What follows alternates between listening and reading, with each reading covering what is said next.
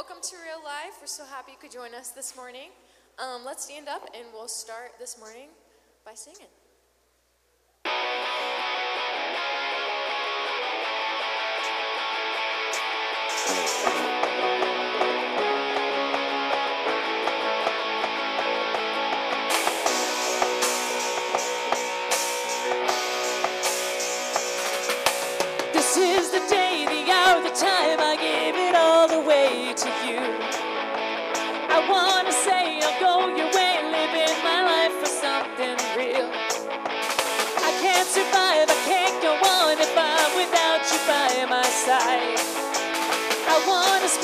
turning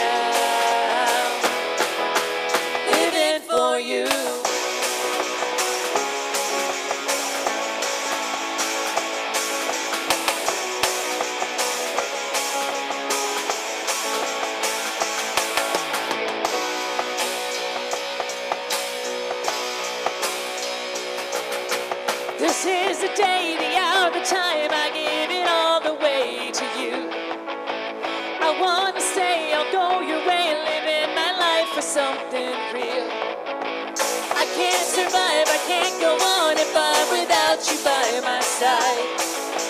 I want to spend eternity with you.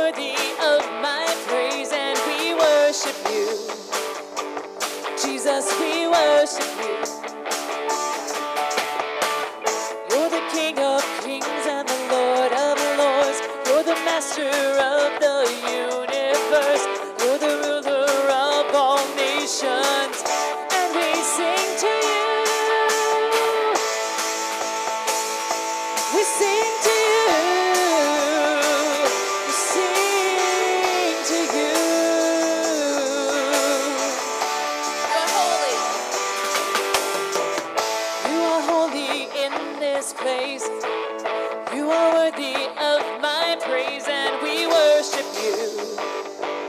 Jesus, we worship you.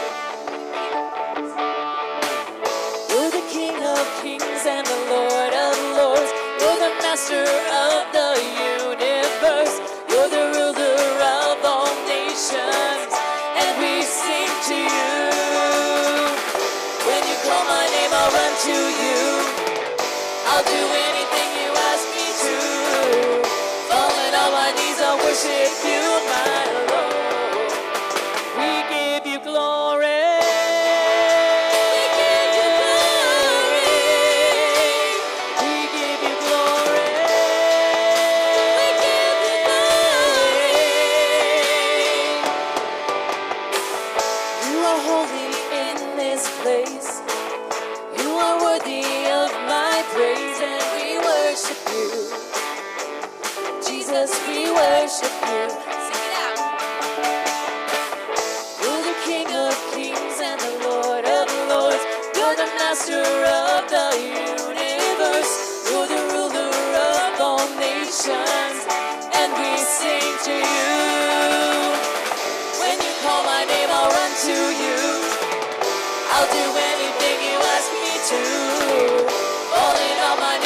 worship you, my Lord.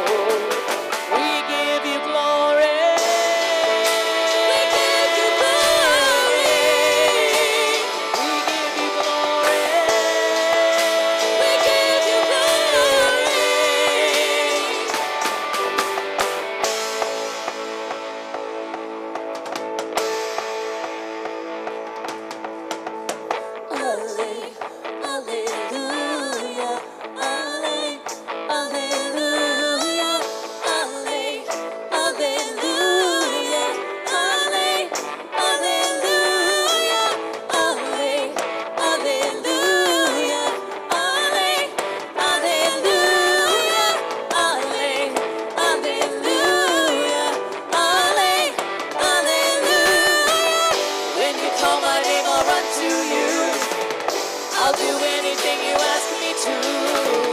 Oh,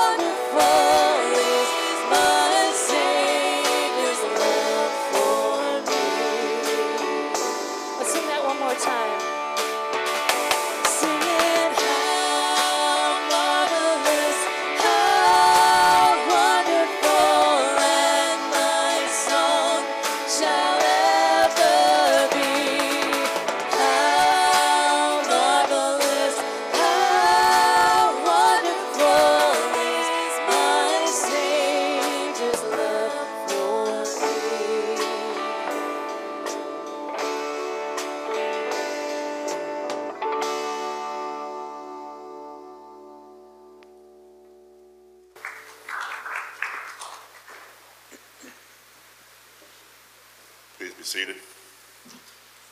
Come the time to do our communion, but before we do that, I want to share with, share with you um, a little message. Um, don't know what you do in your daily lives and how you go about reaching out to God throughout the week. But for me, I have a daily devotion. I got the app on my phone, and what I do is I read it and see how I can apply that to my life for that day um, through strength or through anything else that I need.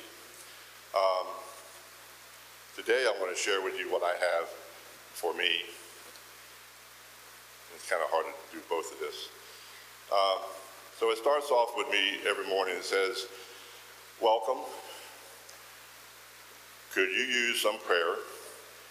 Well, today is how the Holy Spirit, Holy, Holy Spirit's prays for us. And then once I do that, I go ahead and read the uh, verse of the day. And now I can't find it. But the verse of the day was, it was actually from Romans 8, 26, where it talks about the Holy Spirit um, is there to help us, support us for our prayer. Um, there's times that we don't have things to say, we don't know what to say and how to go about saying it. But the Holy Spirit will guide us. It will be there for us, and God will answer our prayers. And in doing that, we also have to believe that as believers, um, we're not here to solve our own problems. Jesus is here to help us solve our problems through prayer and reaching out to Him daily. Um, he will be there to bless us and guide us through any troubles that we have. So um, I encourage you to have a daily devotional for yourselves every day and also try to um, read the Word as often as you can for support. Uh, as for communion, as here in real life, what we do, we have open communion, and we ask you to be believers in Jesus Christ and to take time to reflect and remember the um, sacrifice He did for us. Here at Real Life, we have stations around the, the back and the side. Um, we have um, uh, people there to serve you, to, um, to hand you out the, the wine crackers and everything. And uh, at that time, we ask you to be able to um, pray and remember Him either with, by yourself, a family member, or a friend. Uh, just understanding that we're reaching out to be with Him um, at this moment. Something that we do every week, something that we, we practice, and try to keep be faithful in that. Let us pray. Dear Lord, Heavenly Father, thank you for being there for us, Lord. Thank you for the power of prayer to be able to talk to, communicate to you, Lord. As we prepare our hearts and minds for the take of the communion, Lord, let us be able to reflect on the sacrifice that Jesus did for us and the love that he has for us and, the, and what we're going to be seeing in the day of glory. Thank you, Lord, for everything. In Christ, we pray. Amen.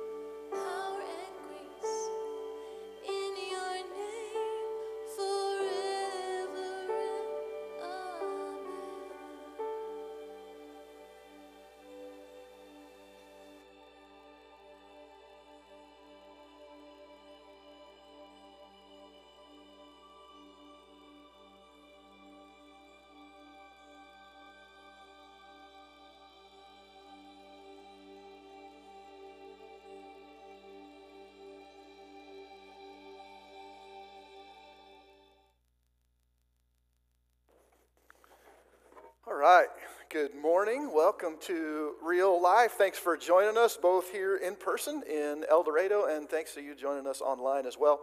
This is your first Sunday with us, either here uh, with us in person or online, we'd love to have you take a minute and go to reallifecc.us on your mobile device. Click the I'm New button, fill out that short form, and uh, we just want to send you an email. Say thanks for joining us today.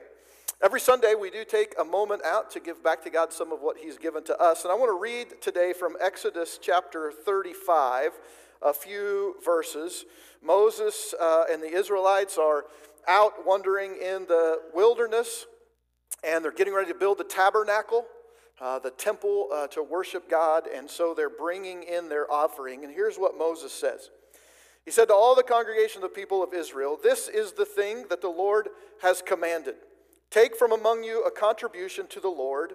What as, what, whoever is of a generous heart, let him bring the Lord's contribution gold, silver, bronze, blue and purple, and scarlet yarn, fine twisted linen, goat's hair, oil for the light, spices for the anointing oil and for the fragrant incense, and onyx stones and stones for setting for the ephod and for the breastpiece. Now, two things I want to point out from that um, verse before we get a chance to give. The first one is um, that Moses says, Whoever is of a generous heart. And so when we give to church or give anywhere, God doesn't want us to give out of obligation, like we're forced. He wants us to give because we want to, because we want to see God's kingdom advance, because we want to see the mission and ministry of the kingdom uh, continue to go and to grow. And so He wants us to give from a generous heart. Secondly, it's interesting to me that all of these different things were brought in for the work of the tabernacle what the tabernacle, what the temple, what the people of God were doing, so that all nations might come there and worship God. And we have a little different situation here. We don't have a, a temple, a specific place in the world where we have to go and worship God like the Israelites did. We can worship God here uh, in a rented facility. We can worship God in a church building. You can worship God uh, sitting on your recliner in your pajamas if you want to. Um, the point is that we have an opportunity to give so that the kingdom can continue to grow. So the mission and ministry, uh, if you're a part of real life, of real life, can continue, and that many more people can come to find uh, real life in Jesus and look more like Him every day. And so, if God moves your heart today to give, you can do that by going to reallifecc.us on your mobile device or your computer. Click on the orange Give button in the bottom right hand corner of the screen. Follow that giving flow. Make sure you uh, create an account at the end if you've never done that before. Make sure you're signed in, and uh, all your information will be saved, and you can help us uh, do what God has called us to do. If you're joining us at live.reallifecc.us, just click the blue Give Now button, and uh, you'll be able to follow that same flow um, and give as well. If you're here in person, we've got a bucket set up by the back doors, our COVID safe uh, offering uh, bucket, so you can give that way. Um, however, you give, thank you for helping to continue the mission and ministry of this place. Let's pray. God, thanks for loving us. Thanks for all that you give to us.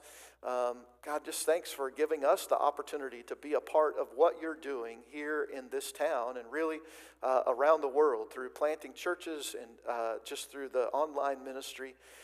God, would you continue to, to reach out to help every person possible find real life in your son Jesus and to look more like him every day. And so, God, as you uh, provide for your church through us, we're thankful that we get to partner with you in that, and we're excited to see what you're going to do through us and through this place as we continue to give. Uh, God, just uh, be with us today as we share this morning. In Jesus' name, amen.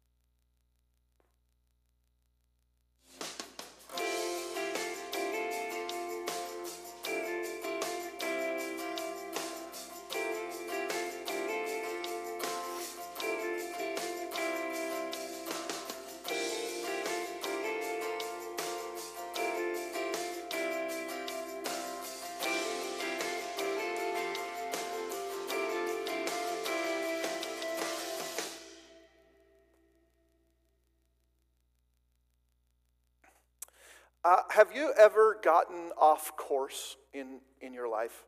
And maybe you're in a situation where, like, oh, yeah, you know, like I've, I've blown it before. I've been way off course. Maybe you were into uh, some addiction or something and got way off course.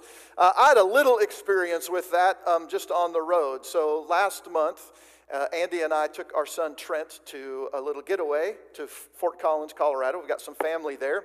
And uh, Trent had been cooped up in the house during COVID for the last four or five months, and Andrea's getting ready to go back to school. Um, at, at, you know, she's a school psych, so getting ready to go back to work. And we wanted to get Trent out of the house for a little bit and give him a little bit of fresh air. He loves to travel, and so. Um, we threw him in the car and we took off. And we left on a Sunday morning after church, and I had some work to get done. So I went home, we had lunch, I did my work, and then we got in the, uh, we got in the truck and took off. And we got uh, into Fort Collins, Colorado, like I think we got to the place we were staying, the Airbnb we were staying at at like 11:30 that night. And we would have gotten there earlier except we were cruising north on Highway 25. We had uh, taken 470 and got on 25. We were headed up towards um, uh, Cheyenne, I think it is. And uh, I, I were get, taking a new route, like a di- different route, not going to my cousin's house. And all of a sudden, I, I was just thinking, I was sitting there driving. It was real quiet, you know, it was dark out. And uh, I was thinking, nothing looks familiar. You, you ever been that situation? Like just cruising, I'm like, this just doesn't look right. Like I don't know what's wrong, but this doesn't look right. And so I tell Ann, I'm like, hey, um, I think maybe we missed it. Yeah, we missed it. About 30 minutes missed it. Uh, and so had to find to go to the next exit, you know, get off the highway, turn around, drive back. Oh, I hate doing that. Uh, if you've ever been in the car with me and we've gone someplace that I don't know or I've never been, you, you know I don't get really frustrated uh, or upset very often, but put me in a vehicle in a place where I am not familiar and I don't know where I'm going, and then don't give me very clear directions. then I will, uh, that is like my, I don't know what it is. That's my rocket ship moment, okay? I'm not happy in those moments. I want to know where I'm going. I want to know how to get there, all this stuff. So, anyway, we figured it out and we got back to the uh, Got back to the Airbnb and everything was okay. I think, though, that Satan has been doing this to us a lot lately, getting us off track. At least it feels like that. You know, like you're cruising down the road of life and everything is going well. Maybe you're following Jesus. You've, you've got what Ray was talking about, your Bible reading down. You know, you're just doing all the things you're supposed to be doing. You're feeling good about life. Um, and then all of a sudden you look around like, I'm not sure where I'm at. I don't know what's, what's going on. Um, like, I, I, I, had this picture of where I was headed, and this doesn't look like it, and now I don't really know where I am. Like, this wasn't my intended destination. I think probably all of us could say that. If we went back to January or early February of 2020, we would go, This was not our intended destination. Wherever we are right now, this was not where we intended to be. Now, I don't want to simplify it too much, but um, I think Satan uses three interconnected feelings to get us off course in our lives. So I think there's three feelings in particular that Satan uses to kind of um, get us off course, get us distracted from, from what God is doing in um, our, our, lives. And so um, we, we, actually talked, by the way, we talked last week. If, if you were here, join us in person or online. We talked about um, feelings and about how whether we can trust those or, or not a little bit. And uh, Pam joined me up here and did a great job. And so if you haven't seen that, make sure you jump back uh, sometime this week to reallifecc.us. Click the um, Watch Now uh, link and then uh, check out part three. You've got to stand on something, uh, was the title of that message, so you can check that out um, this week sometime online. So, three interconnected feelings that Satan uses to get us off uh, course. And I think these can build on each other, but they can also be used individually. So let's just um, jump in and look at the first one. I think the first feeling that Satan uses to get us off course is the feeling of being happy. Or maybe we could say it this way um, the pursuit of happiness. When we pursue happiness in our life, we can get off course. Now, that can be um, binge spending, making a major life decision that kind of changes everything. We do lots of different things to chase that elusive feeling of being happy. We blame our spouse if we're not happy. Sometimes we blame our kids, we blame our job because we're not happy, our, our families, our, our, our extended family, or maybe our parents. I'm not happy because you didn't raise me right or you didn't provide this or that um, for me. We blame our, our bills. We blame all kinds of things for why we're not feeling happy. But when we get the things that we thought would make us happy, what happens? We find out that that feeling of happiness goes away really quick, right?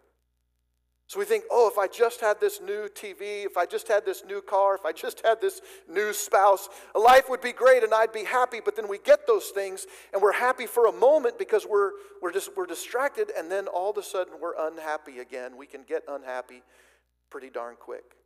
So Satan convinces us that if we just had that new thing, Whatever it is, if we just were able to get to that place or have that new thing, that we would be happy. But that happiness doesn't last, it's an empty promise. And so it's this constant pursuit of happiness, of this elusive feeling that leads to the next feeling that I think Satan uses, and that's just being tired. I think Satan wants us tired. Satan loves to keep us so busy with work and kids and school and, and, and hobbies and honeydews and overtime that by the time Sunday rolls around, we're, um, we, we say things like this. Uh, I've actually I've gotten this before.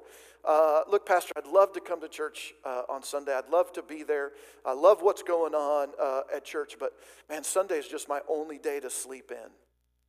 And so, I, like, I can't get up because I, I, just, I got to have at least one day to sleep in. I think sometimes um, we treat church like, maybe, surely none of you did this, but maybe your kids did this.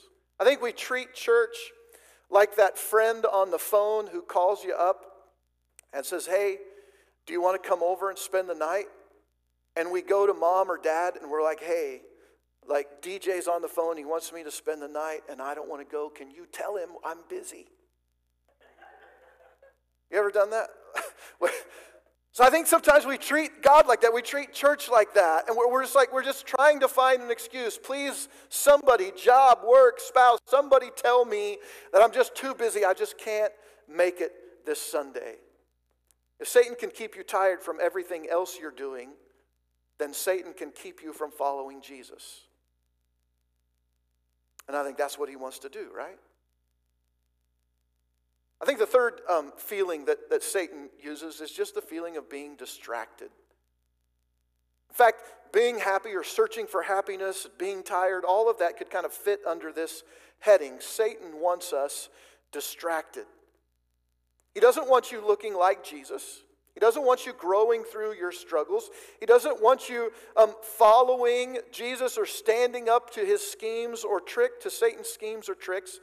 He wants you distracted with life, with career plans, with uh, your home improvements, with kids' extracurricular activities. He wants you distracted trying to figure out why God is putting you through the things that you're going through. Right? I think Satan uses this feeling of being distracted when we're going through a struggle, and instead of growing through that struggle, we spend all our time going, Why, God, are you doing this? Why are you making me go through this? Why are you causing this terrible thing to happen in my life? Why can't I just be happy? Satan wants you distracted with um, masked, masked debates, with politics, with social media half truths that get spread a million times. This is what's so frustrating me about social media. I see so many things all the time that are half truth or, or maybe completely false. But because of social media, they get shared millions of times in a very short a, a period of time, a few minutes. All of a sudden, this is out there, and now our perception of reality has changed because of something that may not have even be, been true. And what happens? We're distracted.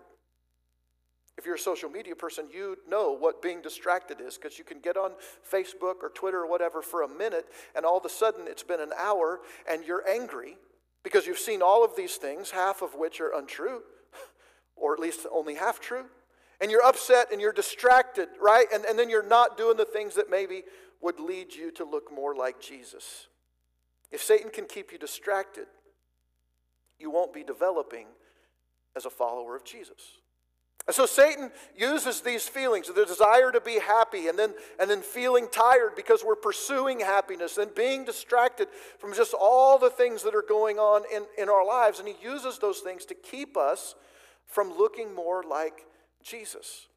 And so, James, in this series that we've been in, is laying out a multitude of things in this first chapter, trying to help us understand how Satan works in our lives so that we can be better prepared to stand up against that.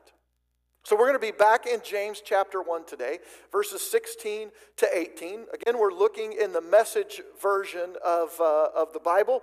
And so, uh, let's just jump to that text and look. So we've come down towards the end of the chapter, and here's what James says So, my very dear friends, don't get thrown off course. Every desirable and beneficial gift comes out of heaven. The gifts are rivers of light cascading down from the Father of light. There is nothing deceitful in God, nothing two faced, nothing fickle. He brought us to life using the true word, showing us off as the crown of all his creatures. James starts that out. Don't get thrown off course. Let's take a second to pray. God, thanks for being with us this morning. Thanks for the promise that you will be with us when we come to honor you and to worship you. And we just come, even just a pair of us come to, to be in your presence. We thank you for that promise. Even when we maybe don't feel like it, maybe even this morning, there's some folks here that are distracted or tired.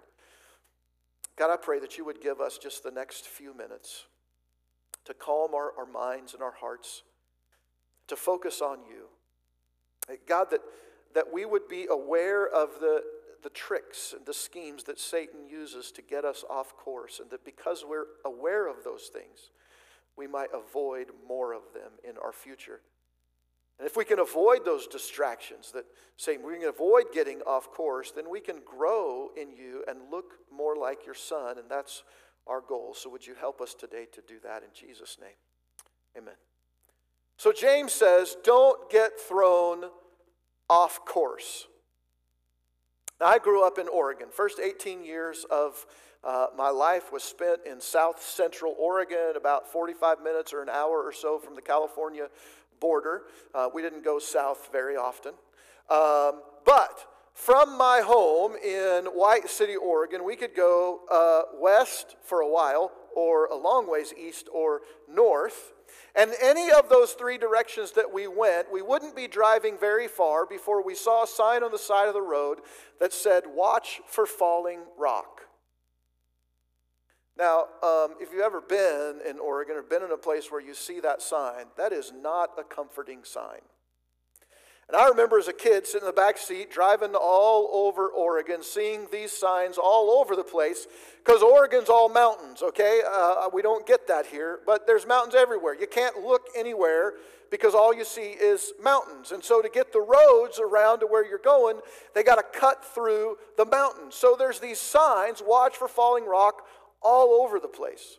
Now, sometimes they've tried to protect you from the rock.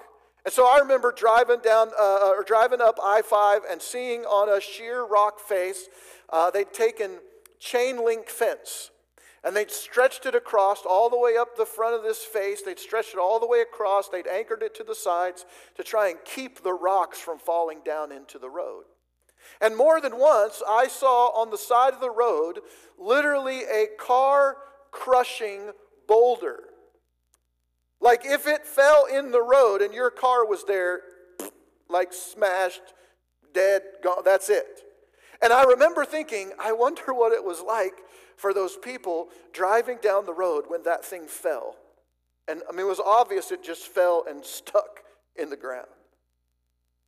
How crazy that was. And I always expected that at some point while we were driving, we would be caught in one of these um, rock avalanche things and it would destroy the car and it would be really terrible.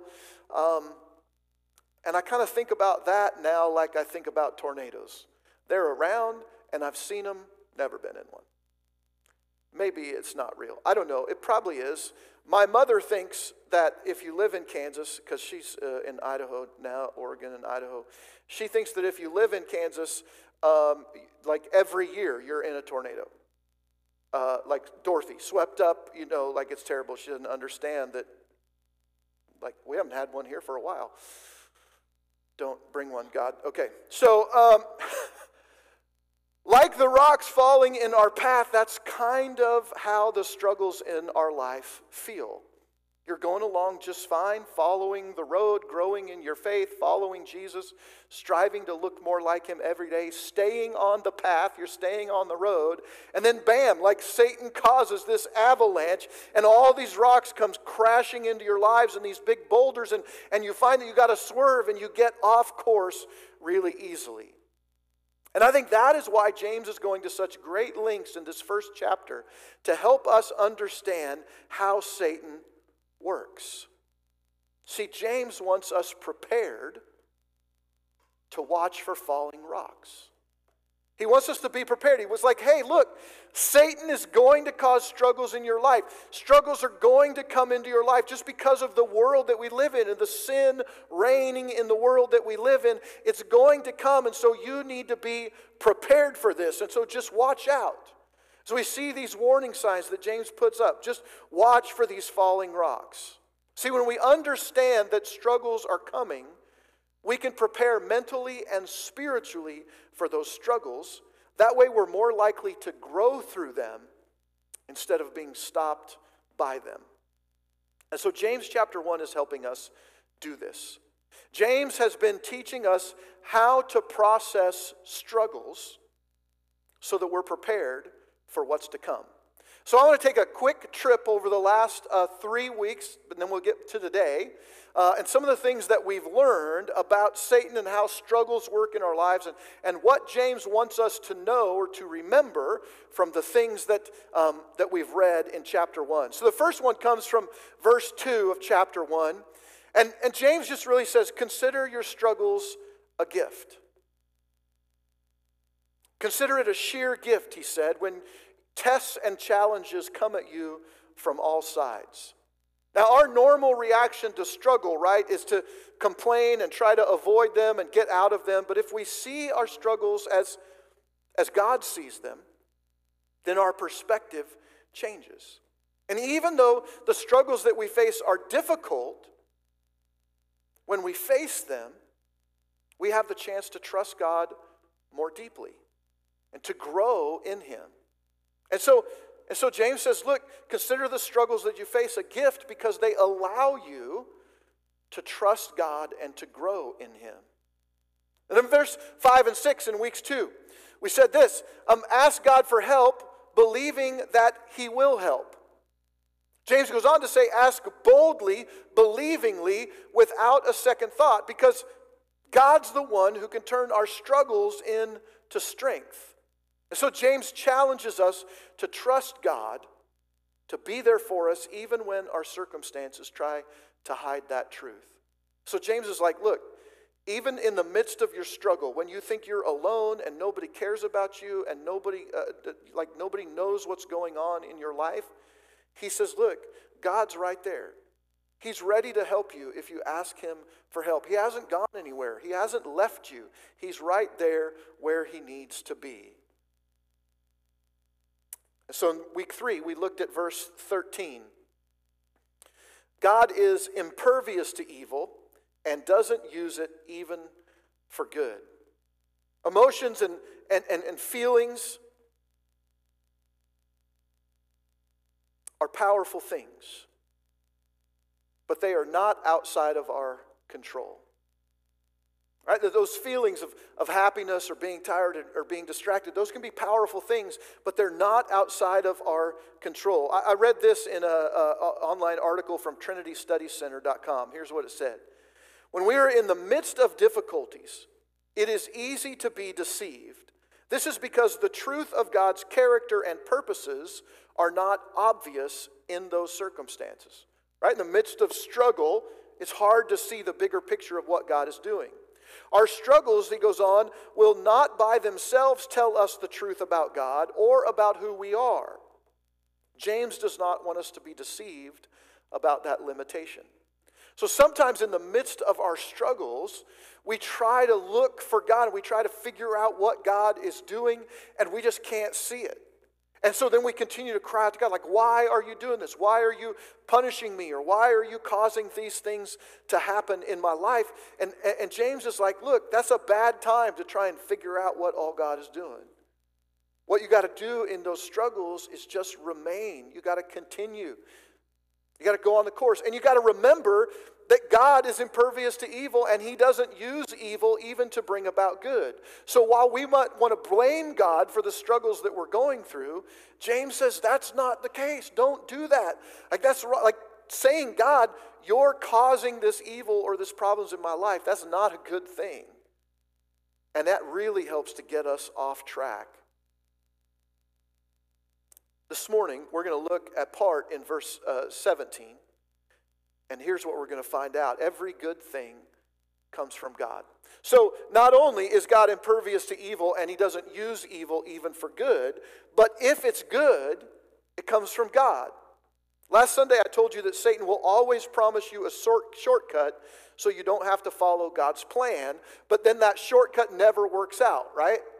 But God prom- Satan promises all of these things happiness, and, and you'll have time, and it'll be great of all the things you ever wanted, but it never works out. The other idea that Satan wants to impart to you is that good things in our lives can come from him instead of from God. So Satan wants to, wants to say, look, you don't have to go God's way to get the good things that he's promised. I can show you this shortcut, and I can give you the same good things. That's exactly what he said to Eve in the garden. And so what he does is he draws our attention to, to people or situations that, um, that, that, we might, that, where people have things that we might want. Okay, so um, power, uh, pleasure, position, uh, finances, freedom. And we look at people, uh, uh, uh, we, we see their lives. Maybe you know somebody in that kind of a situation. You're like, I wish I could just be where they're at. We see it um, on, on TV, the lives of the, the rich and famous. We look at those, we're like, man, I'd like to have that. And, and we go, this person is not a believer. They're not a follower of Jesus, and yet they have money and they've got freedom. They've got all of these things, and they've got the stuff that I want. And so Satan wants to distract us and, and get us to think that we can get good things in our lives and not get those things from God. But that's not really the case. Because we know that even those people that have those good things that we think we want in their lives, they don't always see those things as good. And so sometimes what happens is our, our eyesight gets, gets bad. What we want to be good, actually, we find out isn't good for us. And so, this is James' last ditch effort to help us understand how Satan is manipulating us by causing the struggles in our lives and then promising uh, to rescue us from those struggles uh, if we just follow him, right? So he's like, look, all you got to do uh, is follow me and I'll give you the things that you want. And here's how Satan um, works this out it's like uh, he comes into your home or your business and he ransacks it, he just destroys it. And then he goes to you and says, okay, look, uh, if you pay me, I'll protect your business so that it won't be ransacked, it won't be broken down, you won't have any problems anymore um, from me. But if you don't pay me, I'm going to come and I'm going to destroy things again. You see how Satan makes that work?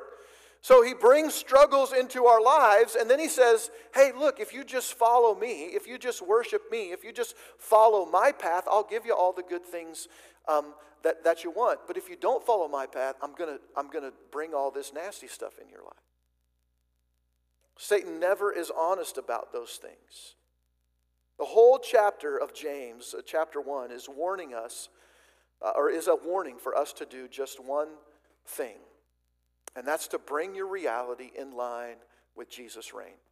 So we look at James chapter 1 and look at all the things that he said Consider struggles as good things. Recognize that God doesn't use evil. And today, good things come from, from God. It's all to help us bring our reality in line with Jesus' reign. So that how we're functioning in our lives and how we're working in our lives is in line with what God's word says and the truth about how things actually work in our lives. See, if Satan succeeds in throwing you off course, you won't grow, which is perfect for him because Satan wants you stuck. So Satan wants to throw us off course, he wants to get us distracted. He doesn't want us to grow in Jesus because Satan wants you stuck. And a stuck follower of Jesus can't really follow Jesus. If we're stuck dealing with those like struggles, just normal things, we like can't get past it and we can't get through it, and we just don't know what to do, and we're blaming God and we're asking God why, and we just can't move forward, we can't follow Jesus. Satan wants us stuck. So we need to know the truth and we need to let it soak into our minds and hearts so that we can grow through what we go through. And so James continues in um, verse 16 and 17. He says, Every desirable and beneficial gift comes out of heaven. If you are wondering where any good thing in your life came, it came out of heaven. Look, Satan is not after our good, he's after our God.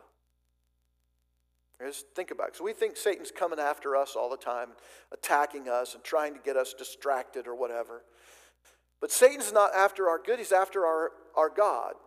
And so if Satan can get us distracted, if he can get us to worship him by following his path to get to the places, the shortcut to get to the things that God has promised us, and Satan says, Look, I can get you there faster.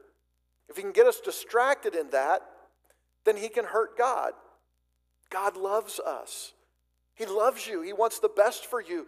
He doesn't want to see you struggling, but he wants to grow, wants to grow through, grow you through those struggles. He knows that they're going to come because sin is in the world, because Satan is active.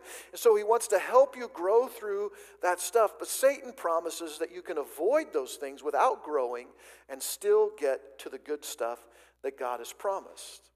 But it doesn't happen. If he can get us to question God, Satan can get us more easily stuck in our faith.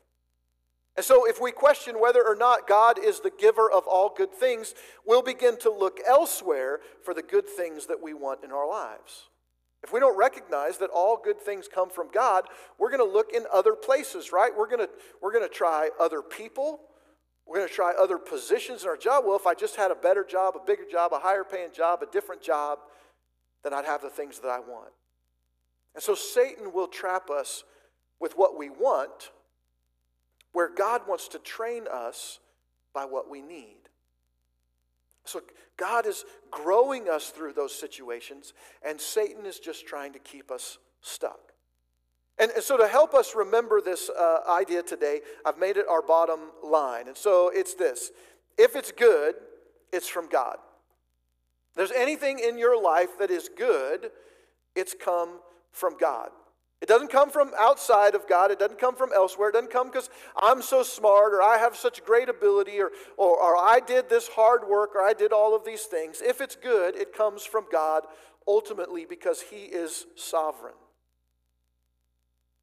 Now, if we had our way, we'd never face another struggle again. Right?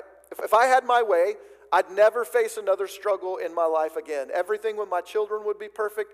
Everything in my in my my life, my wife would be perfect. Relationship would be great. Life would be perfect, and I'd have everything that I ever wanted. But the reality is that truth is uh, life is not all it's cracked up to be, and strength is only gained through struggle. So even though God allows struggle in our lives, it's always for our good. And if it's good, it's from God. The author of an article at uh, trinitystudycenter.com had this to say When we struggle, we may be tempted to believe that there are various alternative sources to receive the good gifts we desire. But James reminds us that all the good things in our lives ultimately come from God. We have not received them as gifts from ourselves or from others. When we're tempted to manipulate our circumstances to get what we want or think we need, we are settling for something that is not perfect and ultimately may not be good. So, when we're taking the distractions that Satan promises uh, to give us the good things in our lives that God said we could have, when we take those ramps and we go off and we get off course, They may not be perfect, it may not even be good in the end, but it's going to look good at the beginning. Goes on to say, honestly, it's not always qu- clear what those good things from God are or will be, or how anything good could come out of the struggle we're currently in. But we can't look directly at our struggle to find what is good. We've got to look to the Father of lights. So here's what he's saying If you're going through a struggle right now, it might be really difficult to see the good that God is ultimately going to bring out of that struggle. We might be frustrated uh, that we don't know which way to go. We don't know what's going on. And maybe you're in that stage where you're just blaming God and saying, God, why are you causing these things to happen in my life? But God knows what the end result is going to be. So God is growing us through the struggles that we're in. And, and, and, I, and I know because I've been there, the desire is to simply get out of that struggle. I want to get out of that struggle as fast as I can. I want to move beyond it. I want to get I want to get past it. I want to stop this struggle and I want to get to a place where there's not going to be struggle, and there's not going to be challenges in my life. But guess what happens when we do that? When we try to skirt the struggle, we have to face that struggle again. Look, you, you, can't, you, you can't move on until you pass the test. And so we're going to have to go through those things over and over again. And so God sees this big picture, and in the middle of our struggle, it's difficult to see what God is doing, but He is always working for our good. Everything that goes on, and if it's good, it's from God. In the rest of 17 and 18, James gives us sort of, sort of a, a character sketch of God. And so James has made this outrageous statement for those going through struggles that every good thing comes from God. And now he's going to lay out why we should think this way. And so, first, James tells us that, that all good gifts uh, of God are, are like, like rivers of light cascading down from the Father of light. Now, again, I grew up in Oregon. There's lots of waterfalls and really cool places in Oregon, and so that's what I think of rivers of light cascading down from the Father of light. But I also thought of something else as I was uh, working on this this week. Um, how many of you saw the Lion King movie? See, like, okay, just about everybody good. If you haven't yet, you've had plenty of time. It's like 20 years or something. So there's a scene at the beginning of Lion King where Mufasa, right, he's the, uh, uh, he's the king, and he takes his son Simba a little lion cub, and they walk up to the top of Pride Rock. That's where the home is. And they're sitting up there and they're watching the sun come up. And as the sun comes up over the horizon and they see this great big land, Mufasa's sitting there and he says, Do you see this, sun? Everything the light touches is our kingdom. And Simba's like, Ooh, He's excited because one day he knows that he's going to be king, and that's going to be his kingdom. He's pretty excited about that. And so he's listening to what dad says, and he says, he says to his dad, Dad, what about that shadowy place over there? And if you've seen the movie, you're like, oh, no, Simba, don't go there. That's bad because that's where the hyenas live, right? I, I would say uh, this hyenas, uh, Brock, and snakes. Those are the two things because they're basically Satan. Uh, and so they live in the shadows, and Mufasa says, That's not part of our, of our kingdom. That dark, shadowy place over there. Don't go there. And he says that because um, the movie gets this that shadows hide and conceal or distort the truth. James wants us to know that is not the case with God. There are no shadows with him, there's nothing hidden. There's nothing secret. There's nothing that's kept back from you. There's nothing that's going to jump out and surprise you later. God is not a bait and switch God. He's light, and all he does is light. So let me give you a little, a little tidbit of information. The world is full of um, different religions and, and ideas and ideologies right now. But if you're ever approached by somebody who claims to be a believer, uh, maybe even says they're a follower of, of Jesus, a Christian, and they want you to come to your church, their church, and, and, and you discover that at some point in any religion, if there is a place where the average people are, and then once you reach a certain level, you get to go like behind the curtain, right? The Wizard of Oz, you get to go behind the curtain. And there's, there's more knowledge or understanding or secret stuff of God there that the average person can't know about. That is a big warning sign for you, okay? So if you, you, come to we don't have this, by the way. There's no, you don't reach a certain level and then all of a sudden you get invited to the real party. That, that's not real. It doesn't happen. Doesn't go on here. But it does in other places and in other religions and other denominations. Once you get to a certain level, once you uh, grow to a certain place, then you can be invited into this inner circle and you can have greater knowledge and you can wear special underwear.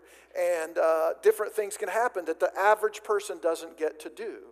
And, and I think James is telling us right here look, if your religion or your idea of Christianity has a secret part that only a few special privileged people get to know about, it is not the religion of the Bible.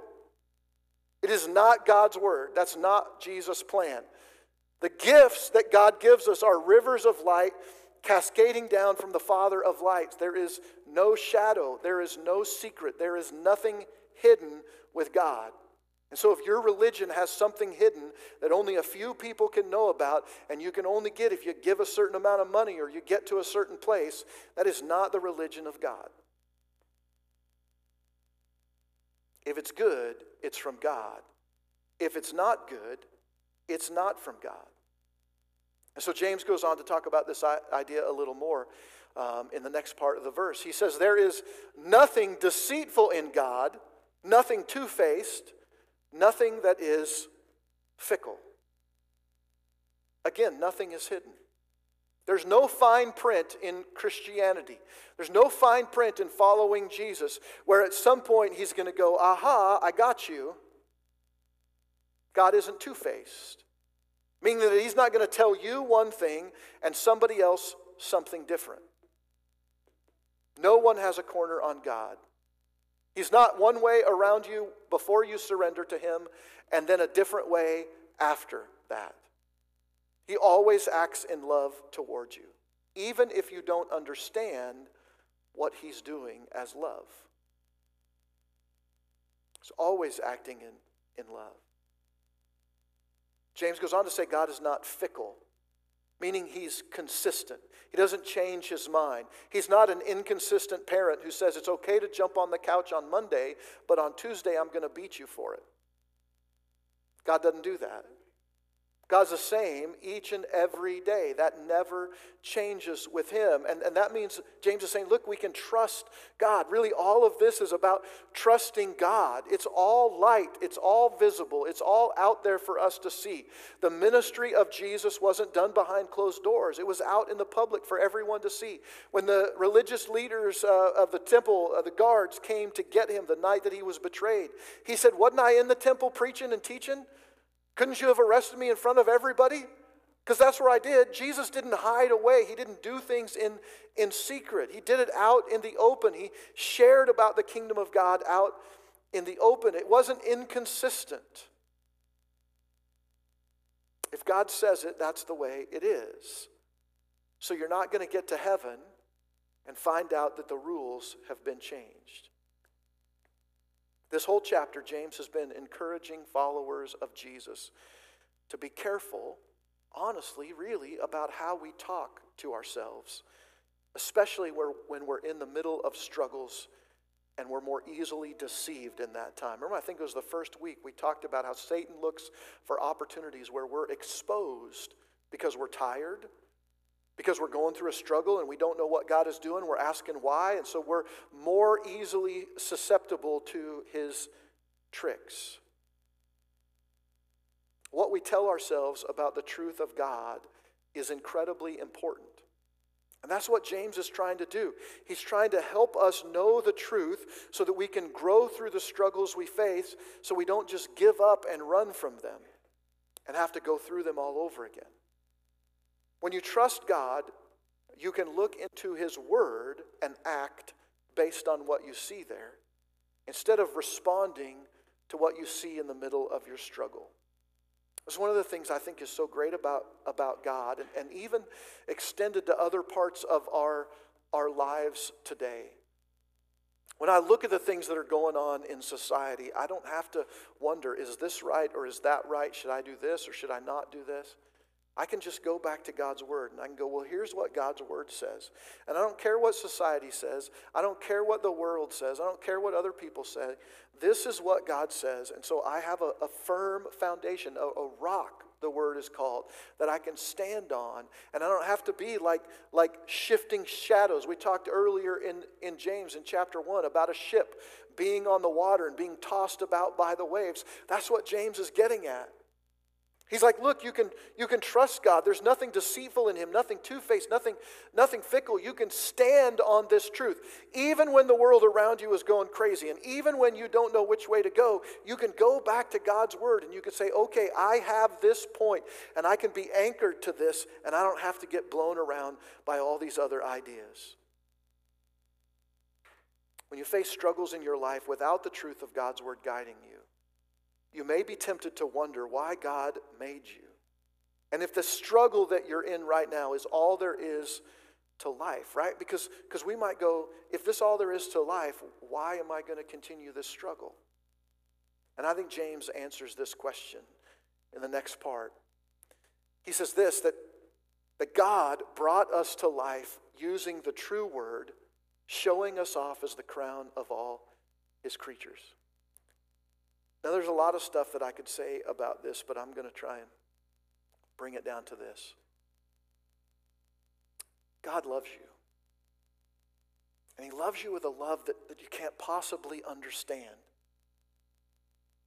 It's, it's a love that isn't swayed by the things we do or say or, or think. It's a, a truly unconditional love. And so it doesn't matter your, your failures, your, your faults, your, your habits, your hiccups, your hangups, whatever it is, like those might be a part of your life and those might be part of the struggle that you deal with in your life. But God looks past all of that stuff and He sees you, this person that He created and wants to have a relationship with. God loves you. And He brought you to life using the true word. What I think he's trying to tell us is this it doesn't matter how you were conceived in this world. It doesn't matter what deceit or, or what fault or what failure led to your conception in this world. God brought you to life using the true word. If God didn't want you here, you would not be here. He brought you to life not using a false word, not claiming to love you and then not, not claiming to love you and then, and then showing you a kind of love that isn't love at all. We sometimes don't understand what love is, right? Because, because mom and dad or, or spouse said, I love you, and then they beat us. Or then they, then they talked in, in a way that put us down. Sometimes we don't understand what love. Uh, uh, James is like, look, th- this is love. He brought you into this world the true word because he wanted to have a relationship with you. He wanted to know you and he wanted you to know him. He wanted to help you through those struggles of life. He, he wanted to bring you into the real life that we talk about when we get to heaven and we get to be with him and, and the struggles of this life pass away and we're not distracted or deceived by Satan anymore. And, and really, it comes down to this James says that you are the crown of all God's creatures. You go, yeah, but I messed up and I'm too bad and I'm too broken and I'm too whatever. No, God brought you to life in truth, and you're the crown of all the things that He made. Humanity, He made at the end, and the only creature that He made to have a relationship with Him. And that's what He wants. I don't know what you're going through today. I don't know what struggles you've been through and what's been happening in your life or relationships or job or, or whatever. I don't know any of that. But I know what God's word says. And I know that if it's good in your life, it's coming from God. And I know that He loves you with an incredible, overwhelming love that you can't possibly imagine or get away from. And I know that wherever you're at, He's going to pursue you into that place to bring you into relationship with Him because He wants to have that with you. He wants to communicate with you, and He wants to watch you and help you grow through the things that you go through. This is why it's important for you to work through your struggles to bring your reality in line with Jesus' reign. Because if we get to this place where we realize we can't count on God, we're not going to chase Him. If you don't trust the love of God, if you don't trust that He's bringing about good things in your life, even in the midst of the struggle, why in the world would you chase Him? Why would you want to look more like Him? We've learned four truths about God over the last four weeks that I want you to hold on to as we move forward. From the first part of the chapter, we learned um, this that struggles are gifts to help us grow. And, and you may not be feeling like that represents your struggle, but I promise you it does. Because that's what God's word says. Secondly, God wants to help you, not to harm you. The struggles are going to grow you. Ultimately, God wants to help you. He's not out to harm you, and so He wants what's best for you. Thirdly, we learn that evil has no power over God and that He won't use it even for good. And so you can trust that God is not going to, if it's evil in your life, if it's bad in your life, it didn't come from God. And we know that because of what we learned today that if it's from God, if it's good, it came from God. If it's from God, it's good. So I'm going to leave you with this challenge at the end of this series. When you face struggles in your life, are you going to believe the lie of Satan or the truth of your Savior? Are you going to follow Satan and get distracted and get off course? Or are you going to stay the course and, and let God grow you, and love you, and bring you to a better place?